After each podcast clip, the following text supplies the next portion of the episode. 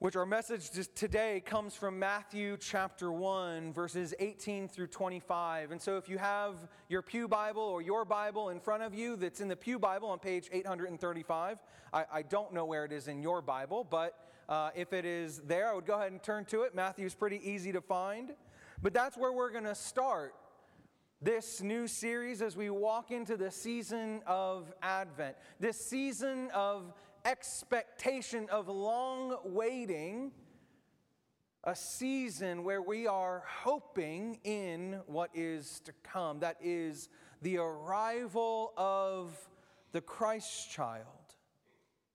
And so, a lot of what we're going to be exploring during this Advent season is we're going to be looking at the many characters whether it's a single person or a group of people that are in the Nativity story. We're going to look at their lives and we're going to ask ourselves what is happening in their life that might be a reflection of how we can respond in our own life. And so this morning, as we begin this series, we're going to look at Joseph. We're going to look at Joseph's story and, and try to establish and, and, and find out why is it that God chose Joseph to be the father of Jesus. And so we're going to be looking in Matthew 1 18 through 25. You can follow along with me. Now, the birth of Jesus took place in this way. When his mother Mary had been betrothed to Joseph, before they came together, she was found to be with child from the Holy Spirit. And her husband, Joseph, being a just man and unwilling to put her to shame, resolved to divorce her quietly. But as he considered these things, behold, an angel of the Lord appeared to him in a dream, saying, Joseph, son of David, do not fear to take Mary as your wife, for that which is conceived in her is from the Holy Spirit. She will bear a son, and you shall call his name Jesus, for he will save his people from their sins. All this took place to fulfill what the Lord had spoken by the prophet Behold, the virgin shall conceive and bear a son, and they shall call his name Emmanuel, which means God with us. When Joseph woke from sleep, he did as the angel of the Lord commanded him he took his wife, but knew her not until she had given birth to a son, and he called his name Jesus. Let's pray. Good and gracious God, as we come to you this morning, Lord, I pray that we would hear what it is that you are speaking to us. Lord, what it is that you want your Spirit to reveal to our hearts as to the nature of this passage in Scripture today. God, as we look at the life of Joseph, at this little snippet, God, that we would be reminded that you have a plan for us too, that you are calling us to more in your Son, Jesus Christ. And so, Lord, would you be glorified in the reading and hearing of this passage today? And may our hearts be ever more lit aflame with passion for our Lord and Savior and for our Father who is in heaven and for the power and presence of your Holy Spirit. It's in Jesus' name we pray. Amen. Amen. Now, Matthew, as a gospel writer, tends to really hone in on and focus in on what are these things that we should be doing what it is that we should do as the people of God, especially because he was writing to a very Jewish audience. He was trying to convince them what it is that their actions entail and what it also means to receive grace and mercy and forgiveness from the work of Christ on the cross. But I love how he begins this passage today. He says, Now the birth of Jesus Christ took place this way. He makes it very clear that he's giving a little bit of a title to this passage that he's about to share with us. He's about to tell a short little story. And most of you coming back maybe from some sort of Thanksgiving gathering with many people present might have heard someone also start a story. Now, let me tell you about something that has happened. Let me tell you a story. I knew that when I was at my Thanksgiving dinner, I was prepared. When I heard now, I was about to get some long winded explanation of something that had happened to someone in their life. But Matthew surprises us because he's telling a story that maybe we did not really expect to hear. In fact, it's a story that no other gospel writer is writing about. It's the story of Joseph's perspective, of Joseph's place in the Nativity.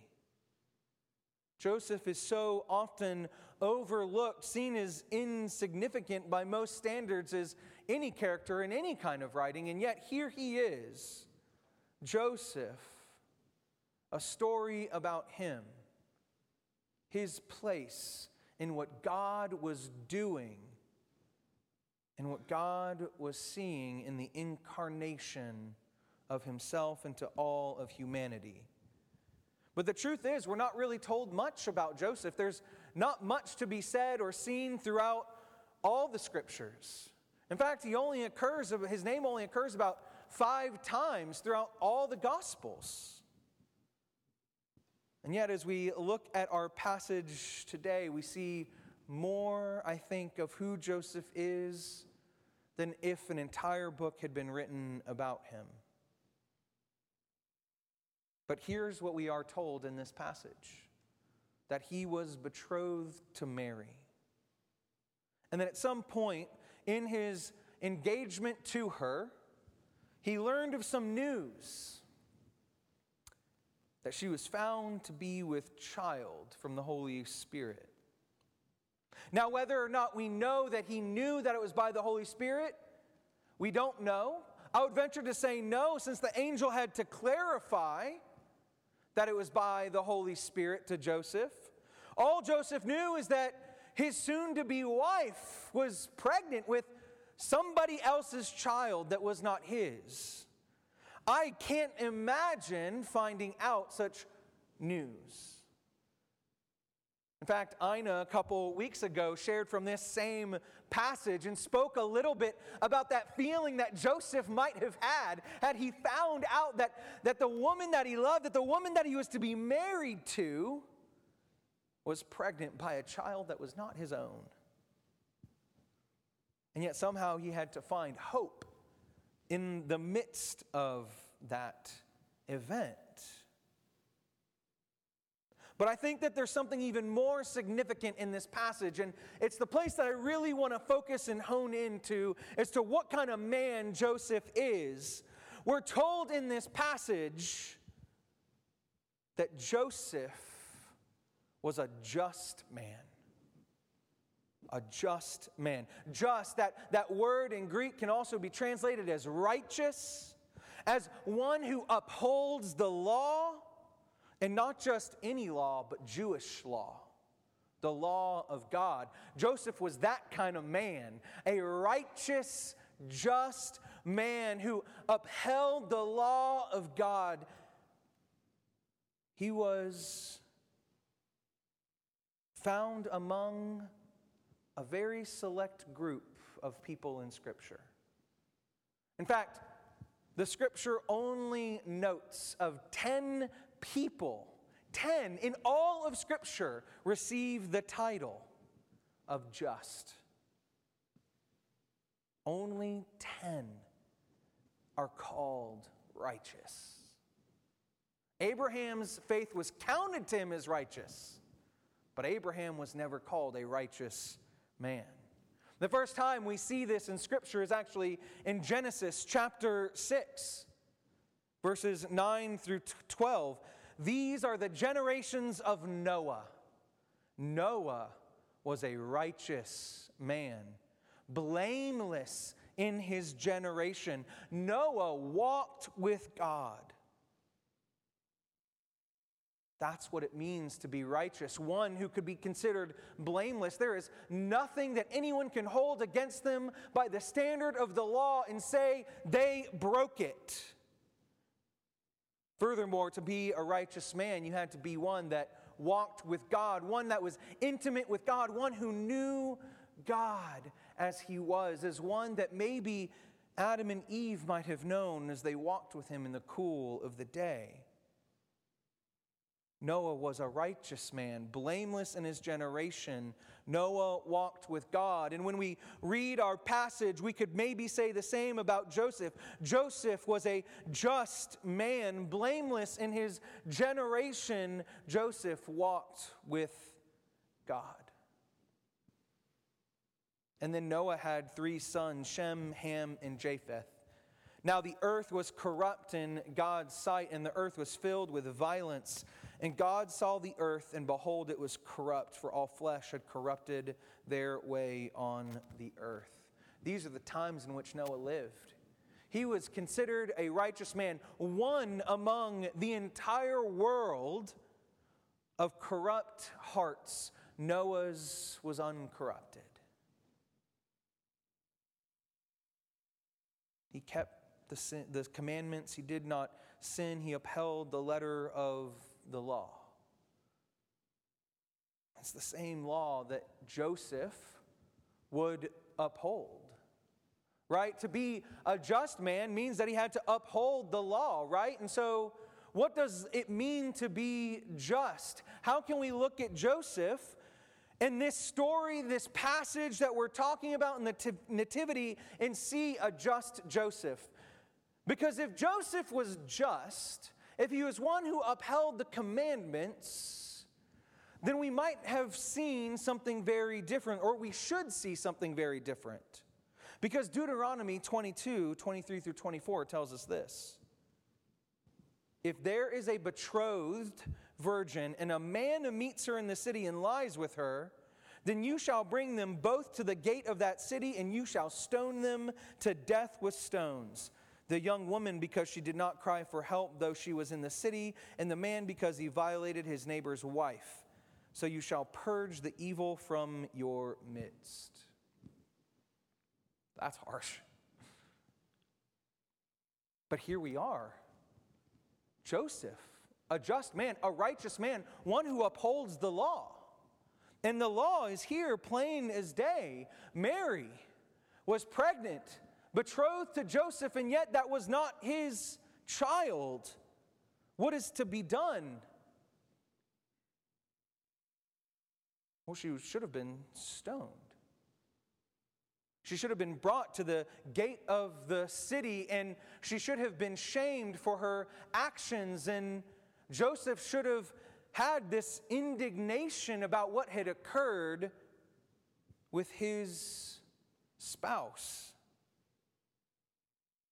But here's what Matthew tells us instead He says, And her husband Joseph, being a just man, unwilling to put her to shame, resolved to divorce her quietly. Because here's the thing that we need to understand about what it means to be just it's to live out something far greater than every commandment written. It's to live out the greatest commandment. To live out, as the Jewish would say, the Shema, which is found in Deuteronomy 6, 4 through 9, a prayer that is constantly prayed. It says, Hear, O Israel, the Lord our God, the Lord is one. You shall love the Lord your God with all your heart, with all your soul, and with all your might. And these words that I command you today shall be on your heart. You shall teach them diligently to your children, and shall talk of them when you sit in your house, and when you walk by the way, and when you lie down, and when you rise. You shall bind them as a sign on your hand, and they shall be as frontlets between your eyes. You shall write them on the doorposts of your house and on your gates. That little part, you shall love the Lord with all your heart with all your soul and all your might. That sounds familiar, right? Because we've heard it before. Jesus, when asked what the greatest commandment was, he recited these words. Because when it comes to keeping the commandment, to being righteous and just, it's about understanding so much more than simply I have to keep the whole law and the prophets. It's because Joseph was one who walked with God. You see, the reality that needs to be considered is that Joseph was considered just, not because he upheld the law to the letter of it, but because he fulfilled it through a greater commandment in his love and devotion to God. And in the same way, in his love and devotion to God, he knew that he would have love and devotion to his neighbor, which included Mary. And so I could sum it up in two words Joseph was just because he was filled with compassion and mercy. He was filled with compassion and mercy. Do people, do our neighbors, do those in our lives, those around us, complete strangers, first off, do they know you and what it is that you believe about Jesus? Do they know that you are a follower of Christ, that you go to church on Sundays, you attend Bible studies, you pray and you worship? Do they know that part of you? And if they know that part of you, then my second question is this Do they know you as a follower of Christ because what, of, of what you are against? The things that you disagree with? The things that the law of God prohibits? Or do they know you because you were one who is filled with compassion and mercy toward others in your life? Do they see that you are just and righteous because you live out this commandment that loves God and loves neighbor as self? Do they know you more by your mercy and compassion than they know you by what it is that you are against and disagree with?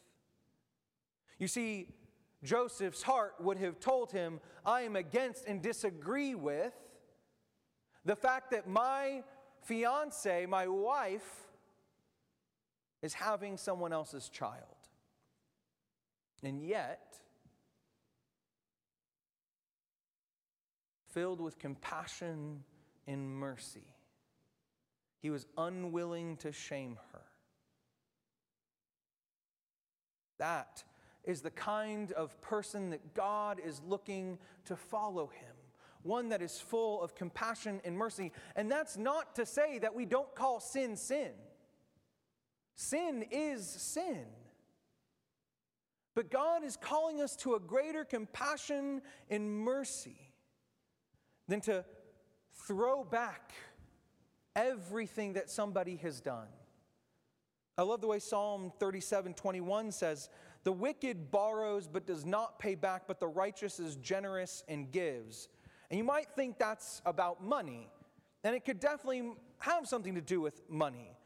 But what's interesting is that that phrase, generous and gives, the righteous gen- is generous and gives, actually translates has mercy.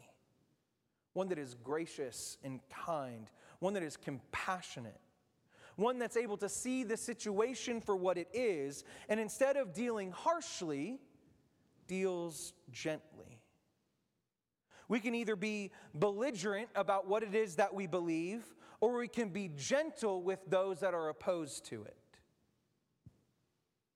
And Matthew seems to have made this a theme of his gospel. He cites the Old Testament passage in Hosea 6 6 twice, once in Matthew 9 13 and once in Matthew 12 7. Matthew 19 13, 13 9 13 says this Go and learn what this means. This is Jesus speaking. I desire mercy and not sacrifice. I have came not to call the righteous, but sinners. And then Matthew 12, 7, Jesus said, And if you had known what this means, I desire mercy and not sacrifice, you would have not condemned the guiltless, for the Son of Man is Lord of the Sabbath. you know, what I think Jesus is getting at in these passages and what we're seeing in the person of Joseph is that mercy is the default. The heart of Joseph, the default heart of Joseph was to be merciful. And the default heart of Jesus towards sinners is mercy. He wants to be merciful toward every single one of us because the truth and reality is that every single one of us have sinned and fall short. None of us have lived up to the standard. Not one of us could be called like Joseph, which was just or righteous. Not one. But the good news in that is that Jesus' default is mercy to extend that which is deserved, or to not extend that which is deserved. And so I would rather, in my own heart and life, because God is teaching me so much about compassion and mercy because it's not my default. I'm really kind of a harsh person. I do not deal gently with people that have wronged me. If you've sinned against me, be prepared to receive vengeance. And yet, and yet, God has been breaking down my heart over and over and over again in the last several months to show me what it means to be merciful and compassionate. I would rather be able to point out someone's flaws and their sins in the ways in which they've done wrong. Or, yeah, that's how I would be misreading my notes. Right now, I'm the kind of person that would rather point out how somebody has wronged me instead of being able to slow down and consider how to have mercy and compassion towards them. But that's exactly what Christ is calling to us in this passage. To be those filled with hearts of compassion and mercy toward others that when they wrong us that we slow down and consider.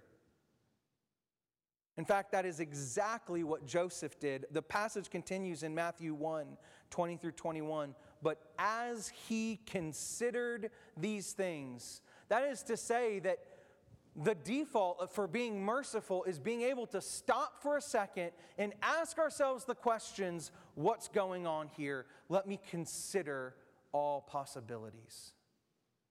And even if the worst possibility is true, let me still extend compassion and mercy. And so, but as he considered these things, behold, an angel of the Lord appeared to him in a dream, saying, Joseph, son of David, do not fear to take Mary as your wife, for that which is conceived in her is from the Holy Spirit. She will bear a son, and you shall call his name Jesus, for he will save his people from their sins. In order to be one that shows mercy and compassion, we have to be willing to slow down. We have to slow down and consider and even when you consider that what that person did was wrong and hurtful and sinful, the response for us is to not berate them with it, not to shame them with it, but to draw them out into a place of mercy, to overlook their sin for a time. Doesn't mean that we don't acknowledge it but it means that we don't give them what they deserve because of it. I really want to become the person that someone is surprised about when they know the depth of the wrong that they did, but they receive an equal amount of mercy in return.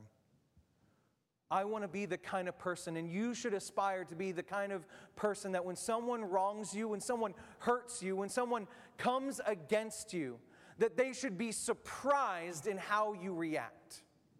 They should be surprised in how you respond to the things that they have done against you.